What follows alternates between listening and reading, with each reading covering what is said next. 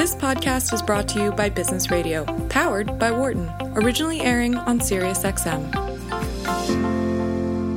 It really wasn't a shocker when the uh, news uh, reports started to come down, but the U.S. government has filed suit against Volkswagen over its actions in the emissions scandal, which saw defeat software installed on almost 600,000 clean diesel VW vehicles here in the United States. The civil suit seeks compensation that could total more than $18 billion. To take a look at what might happen with this suit and going forward, we're joined on the phone by uh, Wharton Professor of Legal Studies and Business Ethics, Sarah Light. And also joining us on the phone, our friend John Paul MacDuffie, professor of management here at Wharton. He's also director of the program on vehicle and mobility innovation. Sarah, John Paul, great to talk to you both again. Happy New Year. Happy Thanks. New Year. Thanks for inviting us. Great to have you both. Uh, no real surprise that, that this happened, Sarah, but did anything catch you off guard in reading about it in the press? Um, well, I read the press uh, about it yesterday, and I've also now made my way through the civil complaint. It, it was definitely not a surprise that the complaint was filed. I think everyone knew that it was coming. There are two things that jumped out at me. The first was the repeated statements, the press release that the DOJ, uh, sorry, the Department of Justice issued alongside the civil complaint, um, made clear that nothing in this civil action precludes the Justice Department from pursuing criminal charges mm-hmm. at some point in the future. And the second thing that jumped out at me was the relief being sought in the complaint. You mentioned that um, the complaint seeks about 18 billion potentially in civil penalties.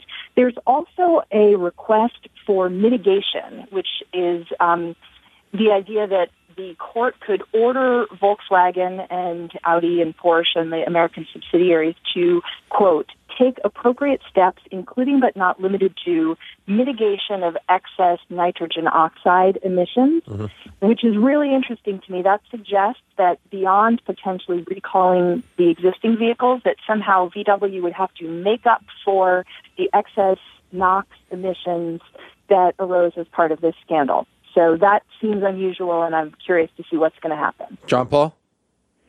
Yeah, um, I agree, not a big surprise, and just the first of legal actions we can expect to see. Uh, as Sarah mentioned, it doesn't preclude criminal charges. There are class action suits being organized uh, around the country, and particularly there's several in California, which is why this uh, case is going to be moved to California from uh, Michigan, where it was initially filed. You know, the these many of these Volkswagen vehicles qualified for subsidies under various uh, green and clean uh, subsidy programs, and that's true not only in the U.S. but in a lot of European countries. And so, governments will be suing to um, recover that potentially. Um, so, and the 18 billion penalty figure is based on a per vehicle maximum penalty amount. Uh, but uh, yeah, as Sarah said, there's clearly a door open to larger penalties. I've seen some estimates that say up to 80 billion. I don't know exactly what math they're using to get to that, but presumably it's something under that uh, mitigation for the pollution caused during this. I don't know, at least six to seven years. But do you think we will see criminal charges brought against the VW execs? You know, it's it's hard to say. Of course, the Department of Justice would like to uh, show some progress in prosecuting executives and not only having big fines against companies uh, where you know one view is that the companies are going to take these fines as simply a cost of doing business and there won't be a sense of personal accountability. Um, there's been some commentary from Department of Justice that they don't feel Volkswagen has cooperated with them uh, as much as they would like. There certainly haven't been any um, specific charges against individuals uh, elsewhere. There have been some resignations. Volkswagen's doing their own internal investigation. So my guess is there's simply just not enough evidence about individuals yet, and it's partly because Volkswagen hasn't helped provide it. Sarah, what do you think? Uh, will we see uh, uh, some charges filed? I suspect that we will. Again, the criminal investigatory process operates under grand jury secrecy, so one won't we won't know until you know the the ball drops. Um, but I suspect that we will in this case. It is clear from um, the fact that VW is doing an internal investigation. Apparently, some individuals have been laid off, fired. Um, there are some questions about whether VW has cooperated fully. Even in the complaint, it talks about the fact that while VW um, was being challenged by the EPA about these uh, strange emissions tests that suggested that the NOx emissions were higher than what was represented on the car certificates of conformity, that VW continued to insist to the EPA that this was a technical issue, that this was not an intentional problem. However, um, the CEO, Michael Horn, later testified before Congress that, in fact, this was a problem and that this was something that VW knew about. So there are a number of potential criminal charges here. Mm-hmm. The one that comes to mind based upon nearly what I've just described is um, false statements to a federal officer, a 1001 violation. Um, there's also a potential wire fraud claim here based upon the marketing of these vehicles as being um, as having certain emissions, uh, meeting certain emission standards, but failing to meet those emission standards. There may be some kind of conspiracy claim. So I could certainly see the potential for uh, criminal uh, action against individuals. Um, one other thing worth noting is that in in the wake of the financial crisis, there's been a lot of the, uh, criticism of the Justice Department for failing to prosecute individuals. Mm-hmm. And so in September of 2015, actually, I would say within a, about a week before the General Motors settlement was announced, um, the Deputy Attorney General, Sally Quillian Yates, issued a memo that was called Individual Accountability for Corporate Wrongdoing, basically making clear to the Justice Department and to all of the U.S. attorneys' offices that an important and effective way to combat corporate misconduct is to seek accountability from individuals and setting forth kind of six new steps that need to be followed in connection with both criminal and civil investigations in which individuals may be implicated criminally. So in light of that memo, I suspect that the Justice Department may be considering individual corporate criminal responsibility more actively than it has in the past. So the changes that, that they have already made with the removal of the prior CEO and, and moving in other people at, in high ranking positions at VW uh, doesn't sound like uh, that, that that will make any difference uh, whether or not the U.S. Uh, government goes forward on prosecution. I don't think that it will necessarily make a difference. So the way in which it potentially could make a difference would be um, one of the kind of six points that I mentioned in this memo by the Deputy Attorney General was um, that in order for a corporation to qualify for co- what's called cooperation credit in an investigation by the, the government, a criminal investigation, the corporation has to provide to the Justice Department, quote, all relevant facts relating to the individuals responsible for the misconduct. So that is an effort to provide an incentive to the corporation to give up the names of individuals, mm-hmm. not to shield them. So the fact that people are being fired, that seems suggestive of a company that may be cooperating with an investigation that may be trying to root out wrongdoing. You know, the press has reported some facts on the other side as well, so it's very hard to know. But that's the idea behind this memo is that it's trying to get the, the company to cooperate in identifying the individuals. And, John Paul, to my knowledge, uh, to this point, we still don't have anything moving forward on a fix on, on these vehicles, uh, at least to this moment, correct? Not for the U.S. Uh, so they have announced some fixes in Europe where the regulations are uh, much uh, laxer on NOx and other, you know, emissions from diesel engines. I believe for some of the vehicles it's simply a software change. For some of the vehicles it's installing a relatively simple, uh, inexpensive plastic part. From what I've been able to gather in the press, um, none of this represents a major overhaul of the engine. I think given the much tougher uh, standards and therefore the much greater violations in the U.S. to the Clean Air Act, um, Volkswagen would have to do something much more significant. And they appear to be, I mean, I, I would guess they're moving towards some decision on that. They've hired Kenneth Feinberg to handle uh, the the way that they'll settle claims from individual owners of these vehicles. Um, but they'll have to deal with, uh, you know, the. So th- this has all been EPA and Clean Air Act, but then there's NHTSA, uh, yep. which will have to deal with the recall aspects of this.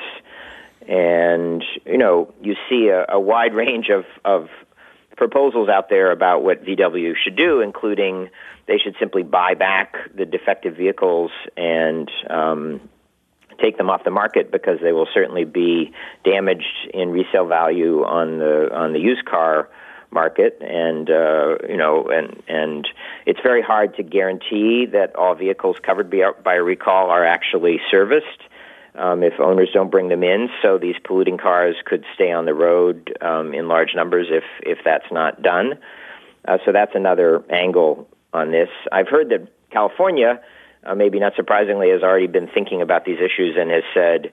Uh, well, we simply won't allow the owner of one of these vehicles to re-register their vehicle if they haven't had the recall. So that that should uh, that should help in preventing that problem. Uh, this is uh, obviously going to be an issue that that's still going to play itself out for quite some time. Uh, the fact that I get I, am I'm, I'm taken a little bit aback that there has to be some sort of negotiated deal to to get a fix in the first place here in the United States. Uh, not only frustrating to, to, me, but obviously it's frustrating to every one of the car owners uh, that is waiting for something to get done at this point. John Paul. Absolutely, and uh, you know people will be watching that closely. They're uh, they're going to see opportunities for participating in class action suits uh, and the like. Uh, you know, I, I mean, you can certainly find commentary on uh, you know various auto blog, auto related blogs from people who have enjoyed the performance of their VW uh, diesel because of its better fuel efficiency and its uh, you know peppy acceleration and all those things. And they may not uh, share a great concern about the amount of pollution their vehicles putting into the atmosphere. So. Uh, again, getting that type of owner to comply is uh, is one of the challenges here. Remember, they're not driving a car that is dangerous in the conventional sense when you have these safety recalls. Mm-hmm. They're driving a car that may make them quite happy. Uh, it's just pumping out uh, illegal amount of uh, you know diesel soot and NOx. Part of this also, Sarah, is uh, the the EPA and the testing that they do uh, of vehicles going forward, and the changes that they probably need to make uh, to to better manage this going forward. Absolutely. I mean, one of the things that I think is most interesting is how this defect was revealed. Um, basically, a, uh, um, a university in West Virginia, the West Virginia University Center for Alternative Fuels, um, was doing a study the study was commissioned by the uh, a nonprofit organization, the International Council on Clean Transportation, and the study was conducted in collaboration with the California Air Resources Board, CARB. Um, that was the study that began to recognize the distinction in the nitrogen oxide emissions when the vehicle was actually being driven on the road as compared to when it was under test conditions in the lab. So it wasn't EPA that discovered the problem. Um, yeah. That really seems problematic, and it suggests that there needs to be either more EPA oversight or some sort of reconsideration and, and revamping of how certificates of conformity are uh, issued by the U.S. government. Um, this is not the first time that there have been defeat devices. Even VW itself had a defeat device problem going back in 1972. Um, that the the auto manufacturer put in some kind of temperature sensing equipment that turned off vehicle emission systems um, at certain points in the uh, in the process, and the company was fine. So this is a problem that EPA knows about. It's come up repeatedly. It's come up again and again. In 2014, Hyundai and Kia um, paid a $100 million penalty uh, to the EPA for greenhouse gas emissions violations. This is something that EPA really needs to deal with. And, and certainly, John Paul, we mentioned the eighteen billion dollar number that's been floated out there uh, at the outset with uh, with this civil suit. But certainly, there uh, Volkswagen is looking at a, a, much larger number overall, with all of the factors that you mentioned uh, a little while ago, uh, really uh, getting their piece of the pie as well.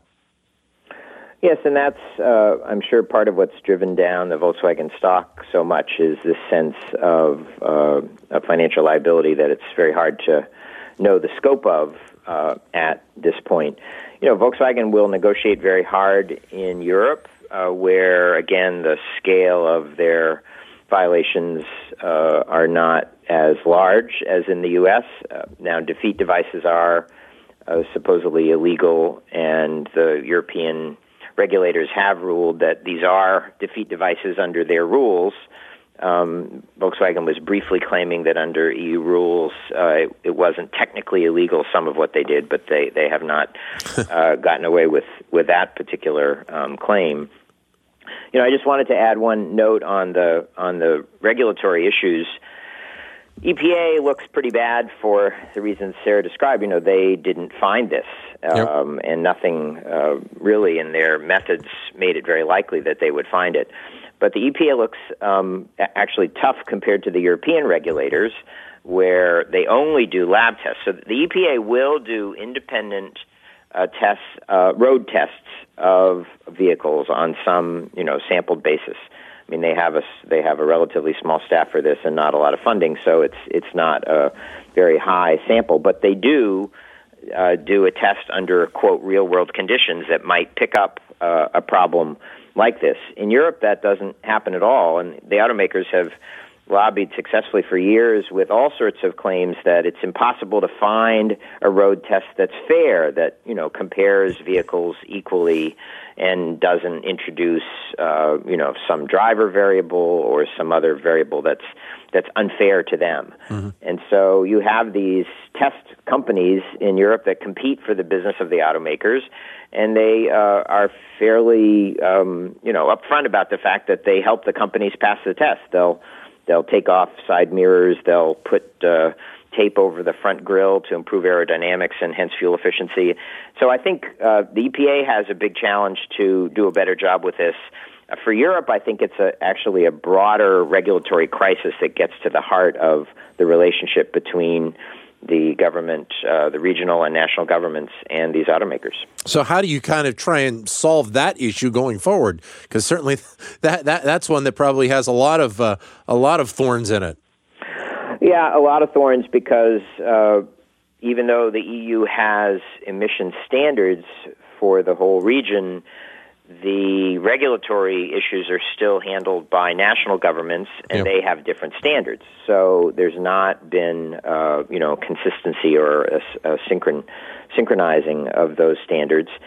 Uh, these automakers are very politically powerful because they provide a lot of employment. They've benefited from the subsidies of diesel fuel, for example, which has propelled diesel sales. Uh, diesel sales are in the majority in uh, France and Germany, for example. Um, French companies also are highly dependent on on diesel sales, and and so there's quite a lot of um, politics to work out, and just uh, defining of what is going to be the relationship between between the state and these companies. Sarah, then what, what do you see happening with this suit? And obviously there will be others, but but specifically with this one uh, in, involving uh, this part of the government and, and, with VW. Right. So what happens now? So that the complaint has been filed. It was filed in federal court in Detroit, and the Department of Justice um, indicated that it will actually move to transfer venue to the Northern District of California, where um, a multi-district litigation panel has determined that all of the class action suits should be resolved. Basically, the idea is when hundreds of cases are filed, all arising out of the same facts, it makes sense for efficiency purposes to have those cases consolidated before a single judge in a single court. And the MDL panel, the multi-district litigation panel, determined that that would be San Francisco. So while the government um, initially had wanted all of these cases to be consolidated in Detroit, the um, it has now indicated that it will seek to move this case to San Francisco as well. So that's probably the first thing that's going to happen. Then the parties will engage in discovery and who knows, we may learn more uh, that will come out during the discovery uh, process, and it is possible at some point during these proceedings that um, uh, criminal action will be filed as well. So we'll have to take a wait and see approach. Um, the size of the potential penalty in this case, the 18 billion, yeah. is significant, and so it seems to me that VW has to be thinking quite seriously right now about how and whether to settle the case. But if I were counsel for VW, I probably wouldn't want to take any action to resolve the civil case unless I also knew that I were resolving any criminal action against the company, right? You don't want to yep. be in a situation where you've made concessions to resolve the civil case, but you leave the potential for criminal complaint out there. So I suspect that we won't be seeing any kind of serious settlement discussions occurring until uh, criminal charges are filed or resolved or some further action is taken on the criminal side as well. John Paul, we got about a minute. What do you see happening with this? Uh, I mean, one thing that makes uh, one prediction pretty straightforward is that Volkswagen has already confessed to the main um, crime here or the, yep. the main violation. So I don't think there's any uncertainty that there will be a settlement. Um, so it's going to be about the amount, and it will be about the link between the civil uh, case and the criminal case. It'll be what, what else we learn in the process, and uh, it's possible that the you know the U.S. charges are much more serious and more aggressive than in Europe. Uh, it wouldn't surprise me if what happens in the U.S. does have some ripple effects on what happens in the EU too. For more insight from Business Radio, please visit businessradio.wharton.upenn.edu.